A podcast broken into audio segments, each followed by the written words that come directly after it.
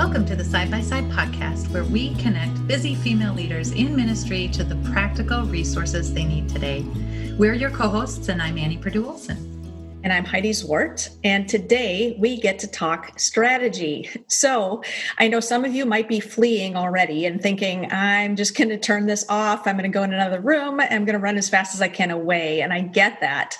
I, I feel that same way sometimes, but I, I feel like strategy sometimes is kind of like eating your vegetables. Like you know it's good for you, but you really don't want to do it.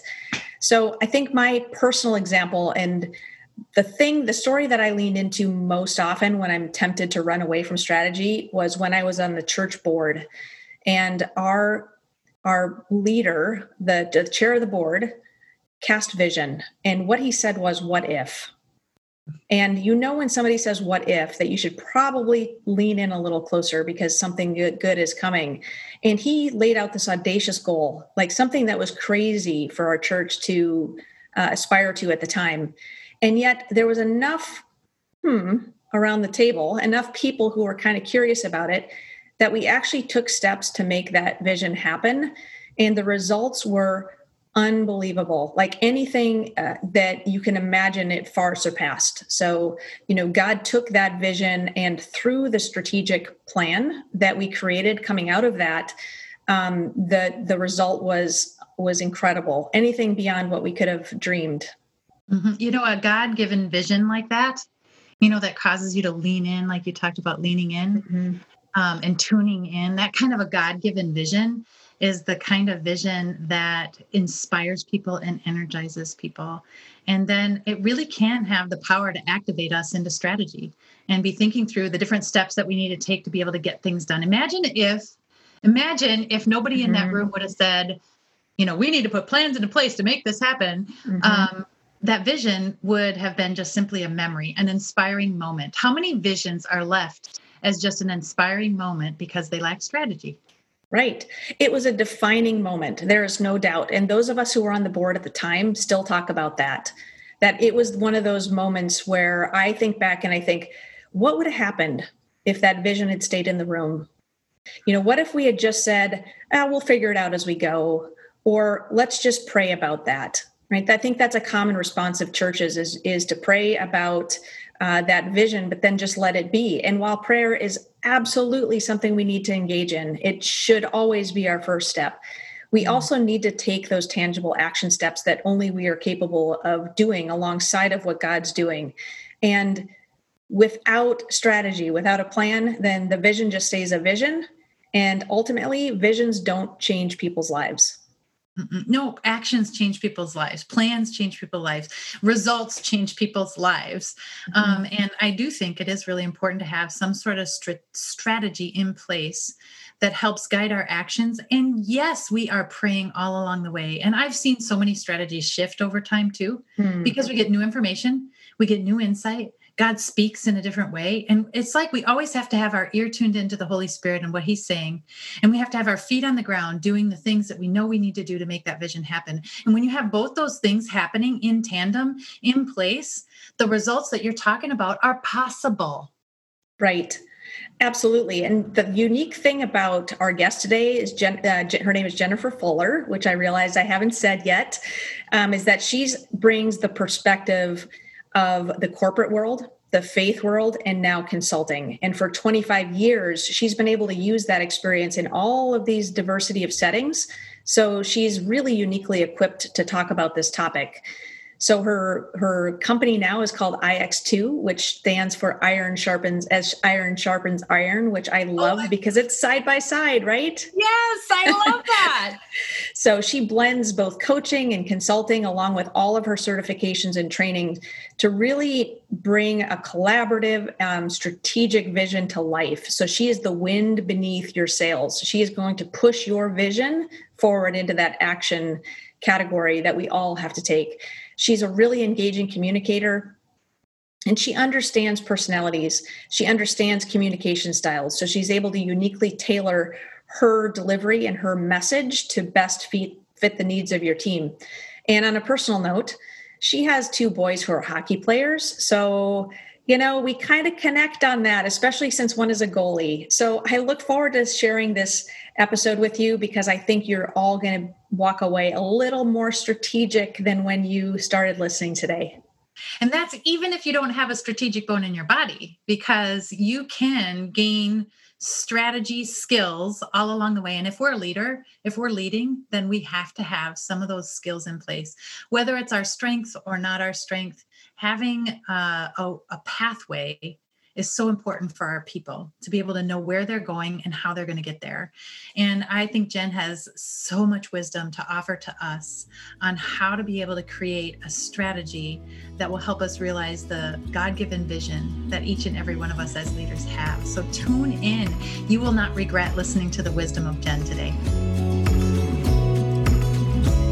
Well, Jen, welcome to the show. It's good to be with you. Yeah, it's so good to see you. You know, we met about 13 years ago, uh, give or take a few years, um, when I had the opportunity to step into a staff role at Eaglebrook Church. And you were actually my boss, but I have to say, I don't like that word boss. Can we call you something else? side side by side. We were side, by, side, side. by side. There oh, I love that. How perfect. And I didn't even plan that. so Jen was our gifts pastor. She was leading our gifts ministry. And um, in that world, it really was about uh, recruiting volunteers. Mm-hmm. And do you recall how many campuses there were to manage at that time? Yeah, when I came on staff, we had just opened um, our third campus. And when I left, we had six campuses. Amazing. And is it nine or 10 now? I've lost track. Something like that. Something yes. like that, right? So you can see the need for strategy when we're talking about this exponential multi site growth happening as quickly as it was. And Jen was a master in that, in managing um, those different campuses and staffing for those. Uh, those needs every single weekend. So um, it's an honor to, to talk with you today and to talk strategy. Well, thank you for having me. I so loved having the opportunity to work with you when we were on staff together, and am excited about what you're going to bring to other women that are in ministry. Oh, thank you. I, I hope that uh, that it is helpful to many women who are in ministry who are tend to be relational sometimes over strategic. Mm-hmm. Um, but I'd love to know from you because your background was not in ministry. So how did you land in a church setting? Yeah, it was that was not my background. I actually spent 13 years in corporate at a local medical device company here in Minneapolis. It was a fantastic company to work for. The leadership I experienced was top notch. They were at the time really invested in developing younger leaders, which I benefited from greatly at the mm-hmm. time. I really had no plans of leaving, but was approached to consider and apply for a role on staff at our church where I was already very involved. And so, as I prayed about it, I had decided to go through that interview process, but mainly because I was about 90% sure God was going to close that door. So, needless to say, I ended up on staff, um, full time ministry for almost eight years. That's amazing. It's one of my favorite attributes of God is his sense of humor, and he often right. leads us where we had the least expectations we'd ever land. Exactly. so that's quite a transition. So when you when you did make that transition, what were some of your observations particularly early on about the differences in a corporate environment versus a ministry setting? That's a great question. First off, I I would say I think both worlds can learn from each other so much. But specifically what I think I realized early in my transition is that corporate navigates conflict much differently than the world of ministry. I had to learn how to lead with relationships first before I could step into or approach any kind of conflict. And I would say, even in the consulting work I do today, Heidi, I see ministries continue to shy away from conflict or avoid hard conversations because we don't want to hurt someone's feelings. Mm. Um, but ultimately, I just find that ends up complicating things in the end. Yeah, that's so true. We are tend to, to approach everything uh, very nicely and that mm-hmm. the idea of hurting people's feelings doesn't go over well um, in most settings, but I think particularly there's a different level of expectation in the church. So when you brought that kind of background with you What kind of reception did you get? Well, initially, that I was pushy and too focused on process. Yeah. But I will say, Heidi, that I think ministry softened my leadership style uh, in ways that are still very positive today. But I had to learn how to take all of that head knowledge and book knowledge and training that I knew could be helpful and be used somewhere, but I had to translate that into a language that was more relational. Hmm. So that is, I can hear the strategic piece coming through already.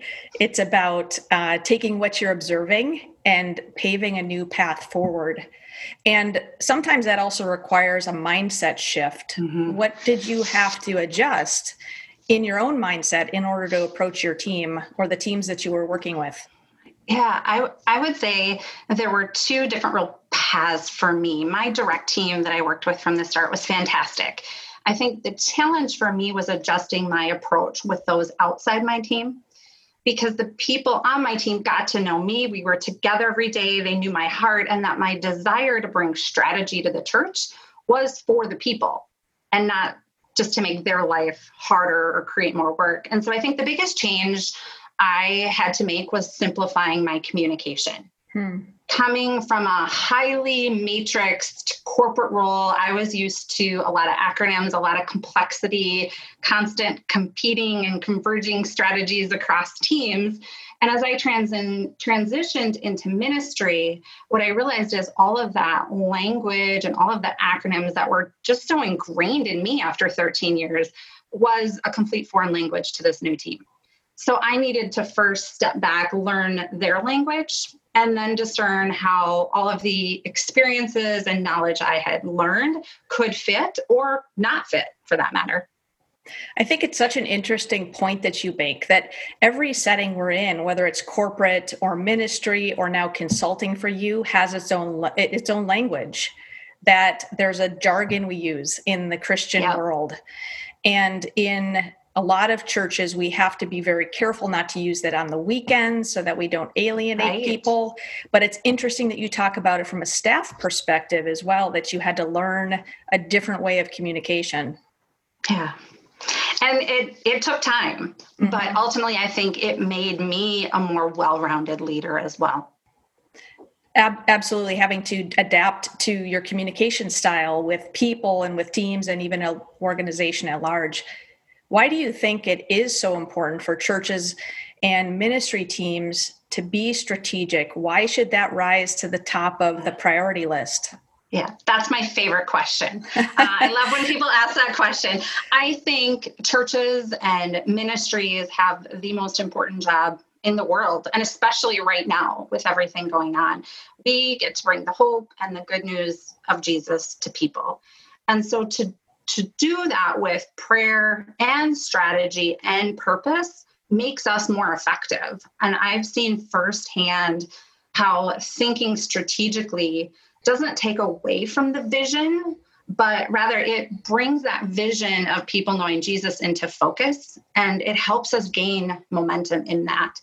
I think it also prioritizes the things that really matter to us as leaders and to our team and thinking strategically and stepping out of the day to day can really allow us as leaders to proactively manage our time rather than we've all been stuck in that cycle of being reactive and responding mm-hmm. to what's in front of us.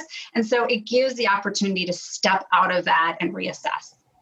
Yeah, as you're talking about that, the picture in my head that keeps coming to mind is this funnel or a filter. And it's sort of like having a strategy is like being able to dump a whole bunch of stuff in the top and having a, a, a narrow focus in terms of what you're going to pursue going forward. Yeah. So that you can have a kingdom impact. Right. And that's the ultimate goal, right? right. so what prevents what do you think is the biggest prevention for churches being strategic? What's getting in the way? Yeah, I think fear. Hmm. Once we put a plan on paper, it it feels real. It brings a new sense of accountability. And I think fear can sound different. It can sound like, I don't want to be tied to a plan. I want to let the spirit lead me. I don't want to be tied down. And so I am a firm believer that one, strategic plans or strategic ideas are working plans their active, living, breathing plans are changing with the leader, with the team, with the organization. If they're not, they are a dusty binder on the shelf which most of us have from past planning sessions. and then two, I would say when I facilitate strategic planning, we incorporate prayer. We invite the Holy Spirit into that process. So it's not an either or, um, but we're able to really listen to God's leading and God's direction while also creating a, a roadmap for where we want the ministry to go. Yeah. And as you're speaking again, because I know you, I know that one of your Clifton strengths or your Strengths Finder strengths is strategic. Yes. So you have a natural talent for being strategic. So I'm going to throw a little bit of a curveball to you here. What, how do you think somebody who doesn't have a uh, strength, a spirit, like a natural inclination to being strategic, how can they, in fact, be strategic? Right. It's a great question. I think part of it is being open to inviting other people into the conversation, into the planning process who bring that strategic mm-hmm. strength. I think, you know, you you started talking about my initial role in ministry was helping to develop those volunteers and each of them bring just like our leaders such a different and unique set of gifts and strengths um, that rather than trying to work uphill, find someone who has those strengths and invite them to come alongside you. I could not have answered that better myself. and I'm a strengths coach. So that was so well said. I think that's the value of working in as a team is that mm-hmm. when you don't naturally have a strength in an area, it's the perfect time to bring somebody alongside with you. And you started by saying, you know, we were working side by side. Mm-hmm. And it's true because while you were leading the team, you needed the other strengths of the people that you were working with in order to fully be able to use your strategic gift. Exactly. And I, have been around teams where someone might say, well, just think more strategically. And that's that's not feasible for most people. It'd be like saying, you know, go be this or go be that. And if that's not ingrained or you don't have that experience, um, it can it can feel like you're bumping up against a wall. And so I think rather than feeling like you have to change, how can you invite other people to help you? Yeah, very, very good. And I'm going to go back to something you said about the fear of mm-hmm putting a plan into place. I think one of my strengths is responsibility. And it resonated with me when you said that because there is a level of responsibility that I feel when something, when I say I'm going to do something. So I can see where on a larger scale that could feel very daunting, not only to an individual, but to a team. Right. Uh, one of the things I really encourage leaders to do, whether it's you know creating a new strategy or a formal strategic plan, is come back to it every 90 days. Give yourself permission, especially in those first 90 days. Give yourself permission to see what you learn, to see what you know bumps up against your team and um, others as you're implementing. And so I think to come back to it and give yourself permission to make adjustments along the way um, can help kind of calm some of those fears. I've read it uh, somewhere in all of this this crazy season of COVID that we're in right now that that is a a really important point for organizations right now is to stick with about a 90 day plan instead of the yearly plan that um, might be part of our normal cadence. Mm-hmm. And that would be true for the church as well as they're continuing to adapt to whatever the future will bring. Exactly. So if you know somebody needs to be more strategic in their next step, where where do they start? What's the starting place? Uh, that's a good question. Again, I think what I've learned is simplicity. Uh, mm. simplify where you can. And so I use a very simple strategic process why, what, and how. And really, what's key about that is the order. And so, why is where I tell everyone to start. So, why does your team, why does this um, group, why does this organization exist? What problem are you uniquely solving? And then, what are your values you're going to use to solve it? And then we move to what? What are your strategic priorities? And how do you know if they're working? And little hint, they should point back to your why and why you exist and the values you have. Um, but really, my passion is incorporating the third piece, which is how.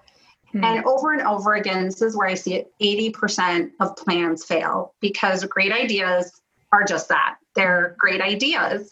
And so taking the plan itself and breaking it into manageable steps with owners and timelines. And while many people would say that doesn't sound like a real glamorous part of the planning process, it is the make or break where I see progress happen.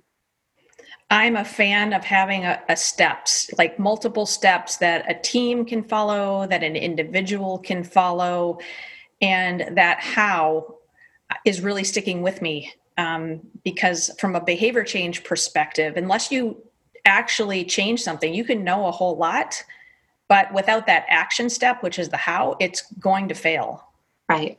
And it gives you two opportunities. You can look at the owners of each step. And as a leader, reminding yourself, I don't have to own all this. Mm. Um, and in fact, because I know you're a strengths coach, you can assess where are the other strengths on your team? um, how can you better leverage those? But then also the timelines. We tend to want to do everything yesterday. Mm. And so being realistic and setting timelines can also be a way to take that fear out of the plan because you really don't have to have everything done tomorrow. And it allows you um, to sequence and to create steps that allow the plan to become actionable. Great point. Absolutely great point. I think we do want to rush forward always, and then that creates stress. And so, mm-hmm. even though the strategic piece isn't always super glamorous, it actually, I hear you saying it actually prevents stress down the road. For sure. So, if you were to narrow all of that down to one step right? Talking about those those little tiny bites that people can take. What would you encourage somebody to do something they can do today? Yeah. I would go back to something that i've already alluded to which is find people around you that can help you begin the process. So, whether that's formal strategic planning or just thinking more strategically about a problem you're trying to solve, I don't think that's an individual process. And then as the leader, as you define the team around you, uh, if you can, bring in someone from outside because they can take on that role of facilitation and also manage the administration of documenting your plan or next steps so that you, as the leader, can actually participate in the discussion and have your voice heard. And I would say bringing someone in from the outside also allows allows that person to sometimes ask the really hard questions that as the leader of the team maybe you can't mm-hmm. and so all that to say find your people find your experts and don't be afraid to stumble a little along the way i think strategy is both uh, science and an art if you have uh, heard anything today, you've certainly heard the strategic bent that Jen has. So I hope everybody who's listening um, has been able to get a glimpse of the strength that Jen is able to bring to a team. And I'm really excited to point our listeners to you as a consultant if they need to bring in outside help. We're going to put a link to your website and to your business in our show notes um, because I do hope that that outside vision that you can provide for a team is helpful to those who need it. Well, thanks, Heidi. It's been really fun to catch up with you and to see and hear all that you're doing. So thanks for letting me share today. Absolutely. And I've had this silly little thing going through my head as we've been talking.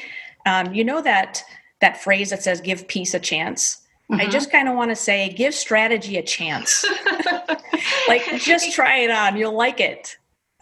It is, I always say, with all of the teams I work with, I say this is going to be hard easy. Mm. You put in the hard work up front so that as a leader and your team and your team members can have an easier time knowing what to focus on down the road. I love that. And you closed with my favorite little phrase there, so that, right? It's because everything that you do makes a difference on the on the back end. So thank you for sharing your wisdom. Thank you for helping us be a little bit more strategic today. And blessings on your business as you continue to help so many. Thanks, Heidi.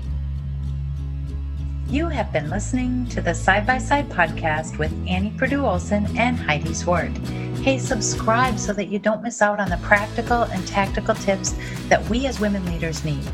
Because there's one thing we know when we are connected with other experienced leaders, we fuel our confidence, we have better clarity, and we expand the creative possibilities in accomplishing our mission. So share a comment and let us know what's on your mind To get access to more practical resources from each of our guests, check out our website, sidebysidepodcast.online.